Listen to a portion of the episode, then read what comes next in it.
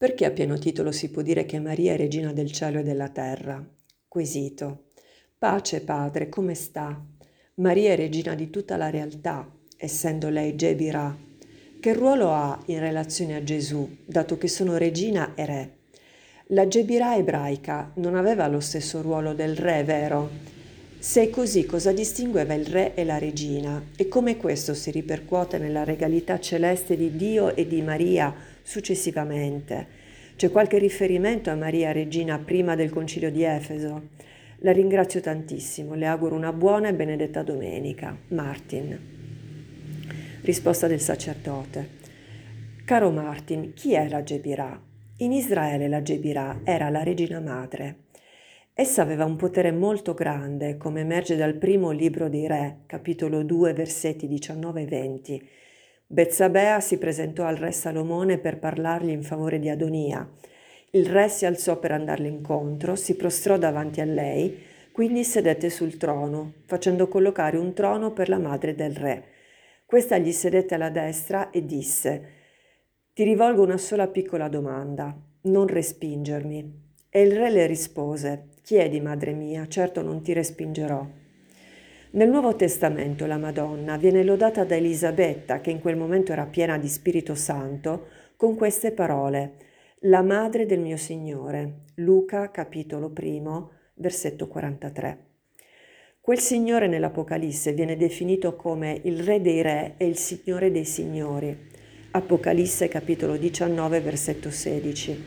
Maria è dunque la madre del Re dei Re e il Signore dei Signori del principe della pace, vedi Isaia capitolo 9 versetto 6, di colui che regnerà eternamente sulla casa di Giacobbe, vedi Luca capitolo 1 versetto 32.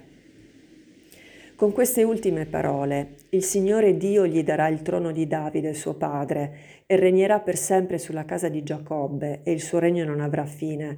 Viene affidata a Maria una missione regale. È la madre del Re dei Re, con pieno titolo di regina madre di Gebirà. Anche Elisabetta dicendo, a che debbo che la madre del mio Signore venga a me? Dal momento che mio Signore è di natura regale, vi è implicito il riconoscimento della dignità di Maria. È la regina madre, la Gebirà. È come se Elisabetta avesse detto, a che debbo che la regina madre venga a me? È stato notato che la Gebirà, la regina madre, in quanto tale, ha un ruolo ufficiale, che comporta dignità e poteri speciali che non competono invece alla regina sposa. La Gebirà è la padrona ed è in parallelo con Adon, signore, che in ebraico non ha il femminile. Abbiamo già notato che Salomone fece sedere sua madre alla sua destra. Nell'antico Oriente sedere alla destra del re era la stessa cosa che possedere il medesimo potere, evidentemente delegato, di colui di cui si stava alla destra a Caifa che scongiura Gesù di dirgli se lui il Cristo, il figlio di Dio. Gesù proclama la sua divinità dinanzi al più alto consesso della nazione, rispondendo così. Tu l'hai detto, gli rispose Gesù. Anzi, io vi dico, d'ora innanzi vedrete il figlio dell'uomo seduto alla destra della potenza e venire sulle nubi del cielo. Vedi Matteo capitolo 26 versetto 64.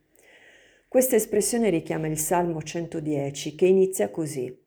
Oracolo del Signore al mio Signore, siede alla mia destra, finché io ponga i tuoi nemici a sgabello dei tuoi piedi. Salmo 110, versetto 1. Qui è il padre che parla al figlio e gli riconosce una sovrana potestà pari alla sua. Ugualmente si legge in Marco, capitolo 16, versetto 19. Il Signore Gesù, dopo aver parlato con loro, fu levato in cielo e sedette alla destra di Dio. Tutte queste espressioni fanno comprendere come la regina madre abbia un potere grande quanto quello del figlio, con questa differenza, che lei l'ha ricevuto dal figlio, mentre il figlio ce l'ha in proprio. Mi chiedi un'affermazione che parli di Maria regina prima del concilio di Nicea. Eccola, ce l'abbiamo addirittura nella Sacra Scrittura.